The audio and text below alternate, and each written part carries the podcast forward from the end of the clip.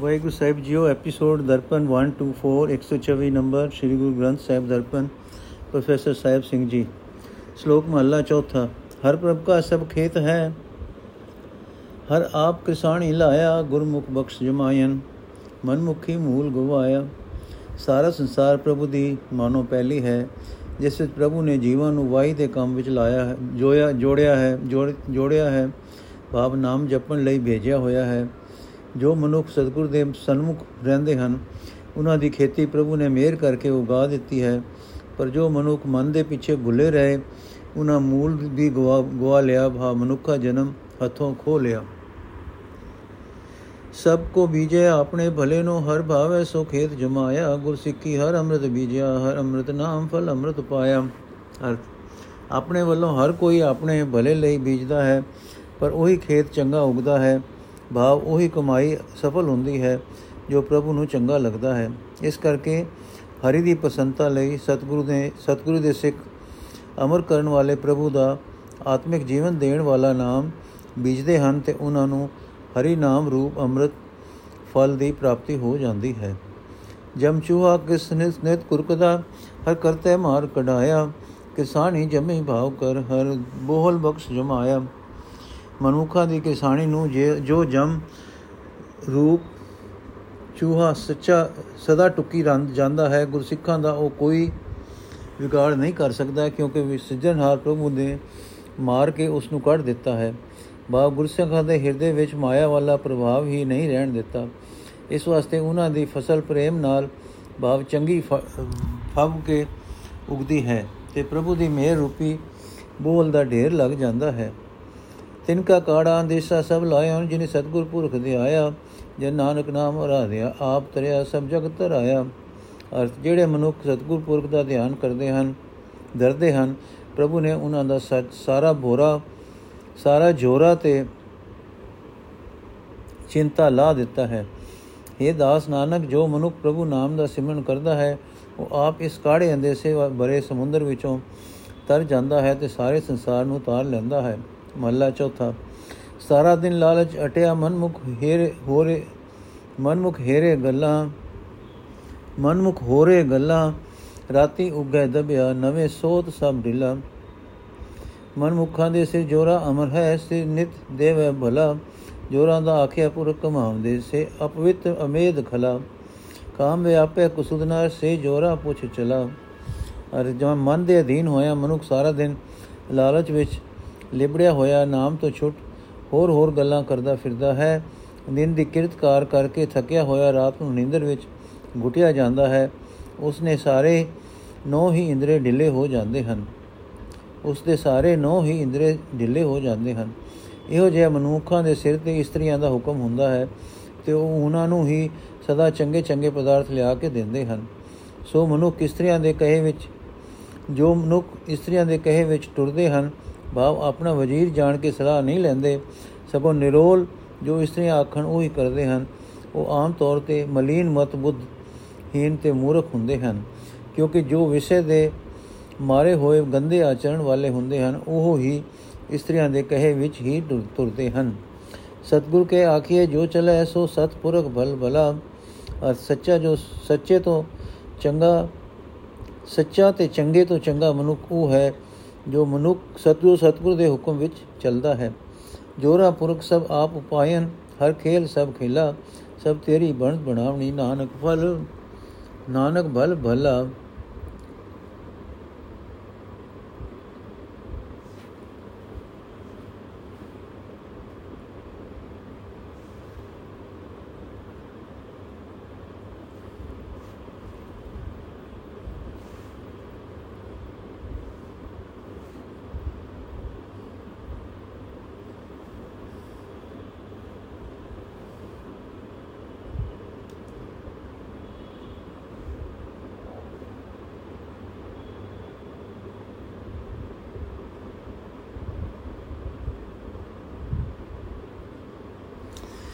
ਅਰਥ ਪਰ ਇਸਤਰੀ ਜਾਂ ਮਨਮੁਖ, ਮਨੁੱਖ ਦੇ ਕੀ ਇਖਤਿਆਰ?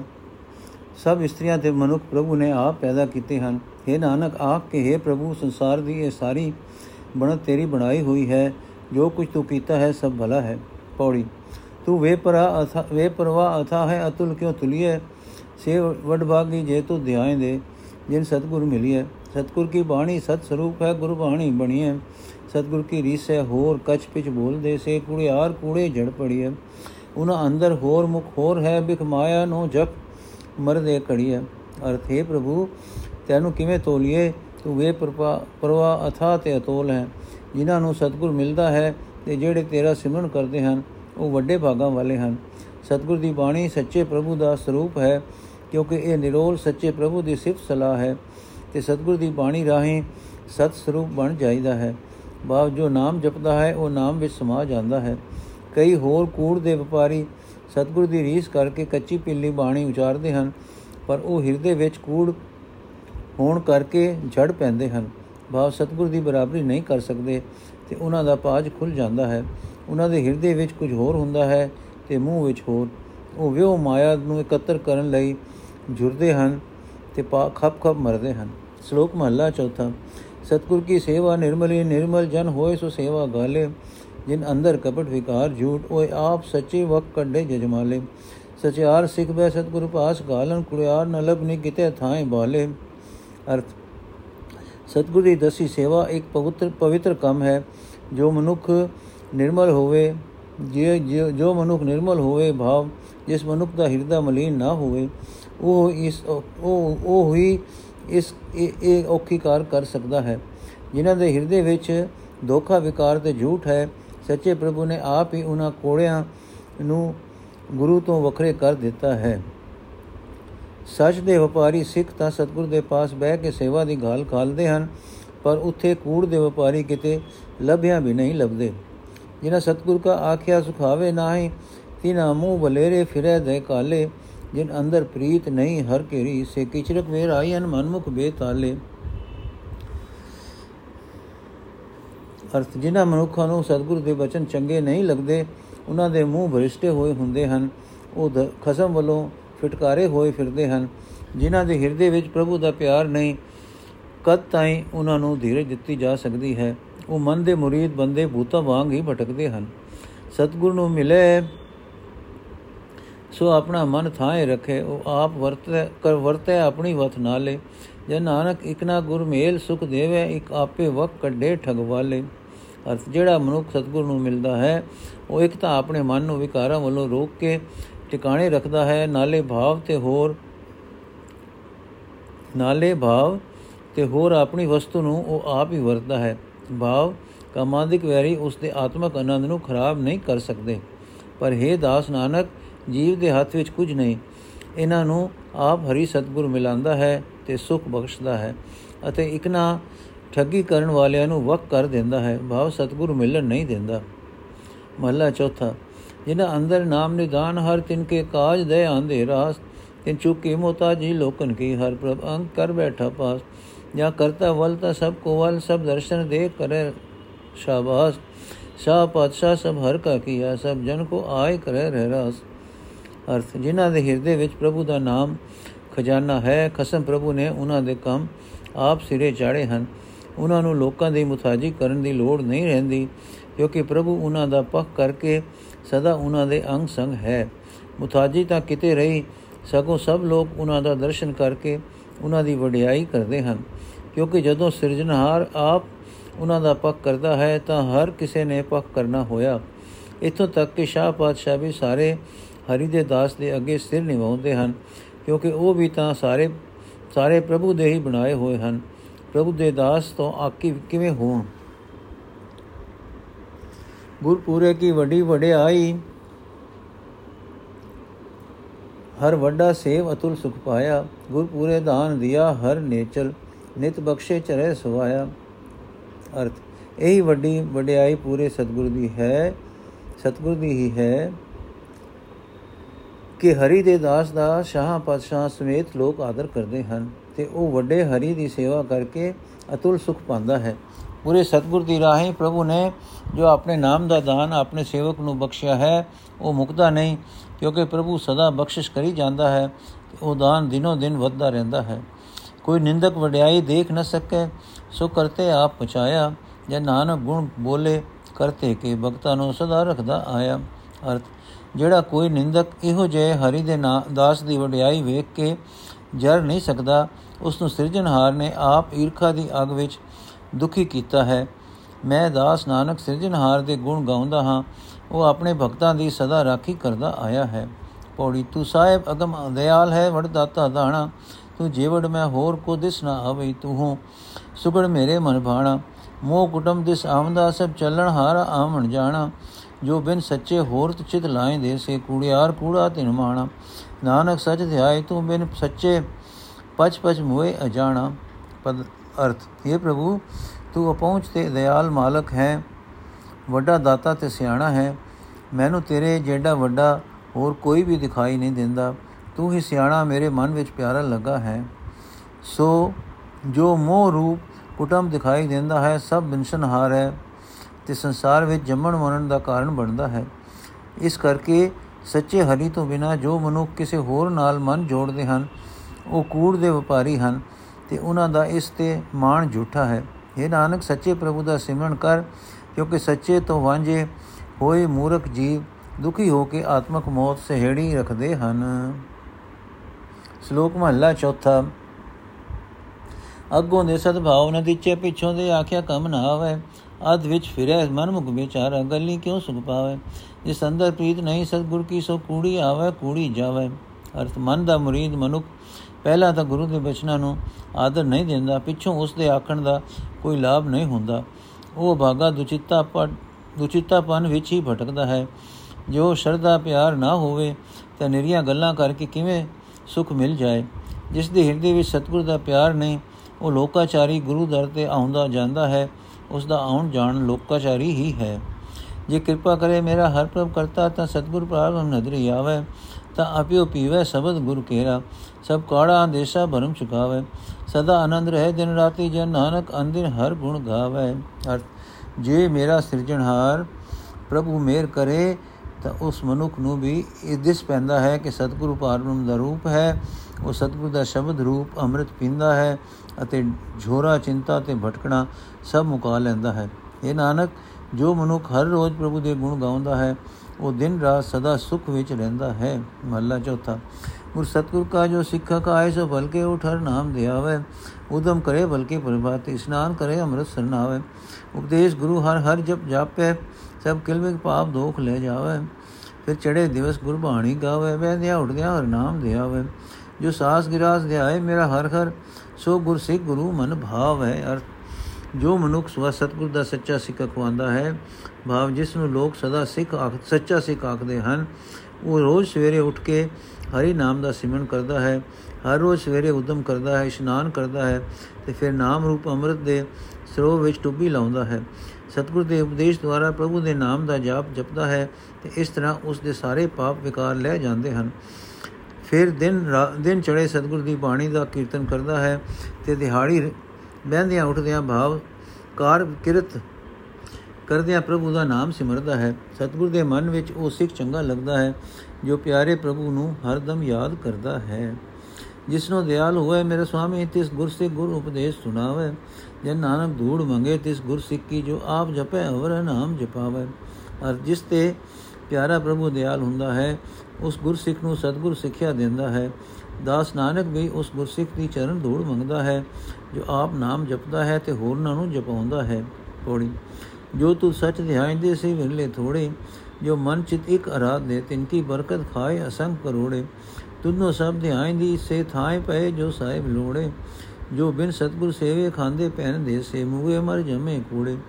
ਉਹ ਹਾਜ਼ਰ ਮਿੱਠਾ ਬੋਲਦੇ, ਬਾਹਰ ਵਿਸ ਕੱਢੇ ਮੁਖ ਬੋਲੇ, ਮਨ ਖੋਟੇ ਦੇ ਵਿਛੋੜੇ, ਮਨ ਖੋਟੇ ਦੇ ਵਿਛੋੜੇ। ਅਰਥ, ਇਹ ਸੱਚੇ ਪ੍ਰਭੂ ਉਹ ਬਹੁਤ ਥੋੜੇ ਜੀਵ ਹਨ ਜੋ ਇਕਾਗਰ ਇਕਾਗਰ ਚਿਤ ਹੋ, ਤੇਰਾ ਸਿਮਰਨ ਕਰਦੇ ਹਨ। ਪੂਰਨ ਇਕਾਗਰਤਾ ਵਿੱਚ ਜੋ ਮਨੁੱਖ ਇੱਕ ਦਾ ਆਰਾਧਨ ਕਰਦੇ ਹਨ, ਉਹਨਾਂ ਦੀ ਕਮਾਈ ਬੇਅੰਤ ਜੀਵ ਖਾਂਦੇ ਹਨ। हे ਹਰੀ, ਉਂਝ ਤਾਂ ਸਾਰੀ ਸ੍ਰਿਸ਼ਟੀ ਤੇਰਾ ਧਿਆਨ ਧਰਦੀ ਹੈ, ਪਰ ਪਰਵਾਨ ਉਹ ਹੁੰਦੇ ਹਨ ਜਿਨ੍ਹਾਂ ਨੂੰ ਤੂੰ ਮਾਲਕ ਪਸੰਦ ਕਰਦਾ ਹੈ। ਸਤਿਗੁਰ ਦੀ ਸੇਵਾ ਤੋਂ ਸਖਣੇ ਰਹਿ ਕੇ ਜੋ ਮਨੁ ਖਾਣ ਪੀਣ ਤੋਂ ਤੇ ਪਹਿਨਣ ਦੇ ਦਸਾਂ ਰਸਾਂ ਵਿੱਚ ਲੱਗੇ ਹੋਏ ਹਨ, ਉਹ ਕੋੜੇ ਮੂੜ, ਉਹ ਕੋੜੇ ਮੂੜ ਮੂੜ ਜੰਮਦੇ ਹਨ। ਇਹੋ ਜਿਹੇ ਮਨੁੱਖ ਸਾਹਮਣੇ ਤਾਂ ਮਿਲਿਆ ਗੱਲਾਂ ਕਰਦੇ ਹਨ, ਪਰ ਪਿੱਛੋਂ ਮੂੰਹ ਵਿੱਚੋਂ ਵਿਉ ਘੋਲ ਕੇ ਕੱਢਦੇ ਹਨ, ਭਾਵ ਰਜ ਕੇ ਨਿੰਦਾ ਕਰਦੇ ਹਨ।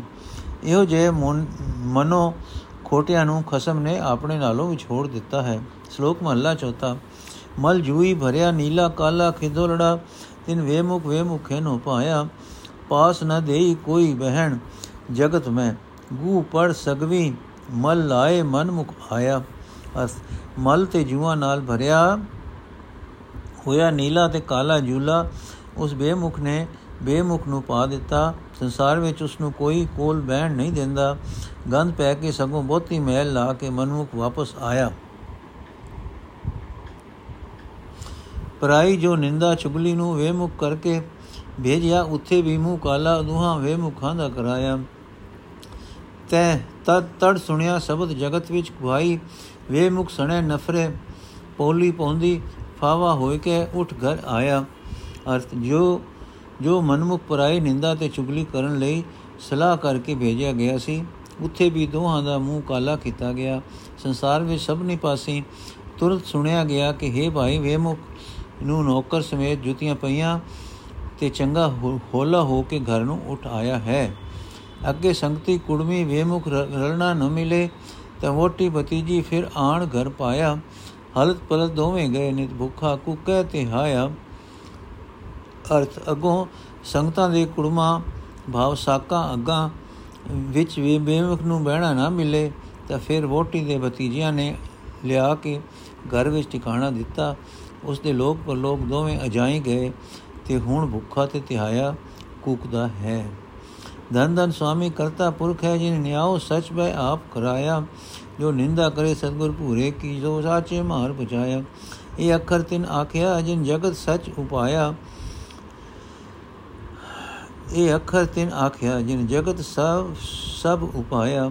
ਅਰਥ, ਧਨ ਸਿਰਜਣਹਾਰ ਮਾਲਕ ਹੈ ਜਿਸ ਨੇ ਆਪ ਗੋ ਨਾਲ ਸੱਚਾ ਨਿਆਂ ਕਰਾਇਆ ਹੈ। ਕਿ ਜੋ ਮਨੁੱਖ ਪੂਰੇ ਸਤਗੁਰ ਦੀ ਨਿੰਦਾ ਕਰਦਾ ਹੈ ਸੱਚਾ ਪ੍ਰਭੂ ਉਸ ਨੂੰ ਆਪ ਆਤਮਿਕ ਮੌਤ ਮਾਰ ਕੇ ਦੁਖੀ ਕਰਦਾ ਹੈ ਇਹ ਨਿਆਂ ਦਾ ਬਚਨ ਉਸ ਪ੍ਰਭੂ ਨੇ ਆਪ ਆਖਿਆ ਹੈ ਜਿਸ ਨੇ ਸਾਰਾ ਸੰਸਾਰ ਪੈਦਾ ਕੀਤਾ ਹੈ ਮਹਲਾ ਚੌਥਾ ਸਾਹਿਬ ਜਿਸ ਦਾ ਨੰਗਾ ਭੁੱਖਾ ਹੋਵੇ ਤਿਸ ਦਾ ਨਫਰ ਕਿਥੋਂ ਰਜ ਖਾਏ ਜੇ ਸਾਹਿਬ ਕੇ ਘਰ ਵਤ ਹੋਵੇ ਸੋ ਨਫਰੇ ਹੱਥ ਆਵੇ ਅਣਹੋਂਦੀ ਕਿਥੋਂ ਪਾਏ ਅਰਥ ਨੇ ਜਿਸ ਨੌਕਰ ਦਾ ਮਾਲਕ ਕੰਗਾਲ ਹੋਵੇ, ਉਸ ਦੇ ਨੌਕਰ ਨੇ ਪਿੱਥੋਂ ਰਜ ਕੇ ਖਾਣਾ ਹੋਇਆ ਨੌਕਰ ਨੂੰ ਉਹ ਵਸ ਮਿਲ ਸਕਦੀ ਹੈ ਜੋ ਮਾਲਕ ਦੇ ਘਰ ਵਿੱਚ ਹੋਵੇ। ਜੇ ਘਰ ਵਿੱਚ ਹੀ ਨਾ ਹੋਵੇ ਤਾਂ ਉਸ ਨੂੰ ਕਿੱਥੋਂ ਮਿਲੇ? ਜਿਸ ਦੀ ਸੇਵਾ ਕੀਤੀ, ਫਿਰ ਲੇਖਾ ਮੰਗੀਏ ਸਾ ਸੇਵਾ ਔਕੀ ਹੋਈ।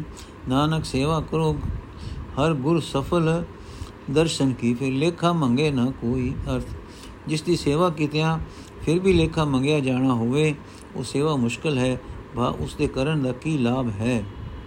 ਇਹ ਨਾਨਕ, ਇਹ ਜਿਸ ਹਰੀ ਤੇ ਸਤਗੁਰ ਦਾ ਦਰਸ਼ਨ ਮਨੁੱਖ ਕਾ ਜਨਮ ਨੂੰ ਸਫਲਾ ਕਰਦਾ ਹੈ, ਉਹਨਾਂ ਦੀ ਸੇਵਾ ਕਰੋ ਤਾਂ ਕਿ ਫਿਰ ਕੋਈ ਲੇਖਾ ਨਾ ਮੰਗੇ। ਪੌੜੀ। ਨਾਨਕ ਵਿਚਾਰੇ ਸੰਤ ਜਨ ਚਾਰ ਵੇਦ ਕਹੰਦੇ, ਭਗਤ ਮੁਖੈ ਤੇ ਬੋਲਦੇ ਸੇ ਵਚਨ ਹੋਵੰਦੇ। ਪ੍ਰਗਟ ਪਹਾਰਾ ਜਾਪਦਾ ਸਭ ਲੋਕ ਸੁਣੰਦੇ, ਸੁਖ ਨ ਪਾਇਨ ਮੁਗਧ ਨਰ। ਸੰਤ ਨਾਲ ਖਾਂਦੇ। ਓਏ ਲੋਚਨ ਉਨਾ ਗੁਣੇ ਨੋ, ਓਏ ਅਹੰਕਾਰ ਛੜੰਦੇ ਓਏ ਵਿਚਾਰੇ ਕਿਆ ਕਰੇ ਜੇ ਭਾਗ ਧੁਰ ਮੰਦੇ। ਜੋ ਮਾਰੇ ਤਿਨ ਪਾਰ ਬ੍ਰਹਮ, ਸੇ ਕਿਸੇ ਨ ਸੰਦੇ।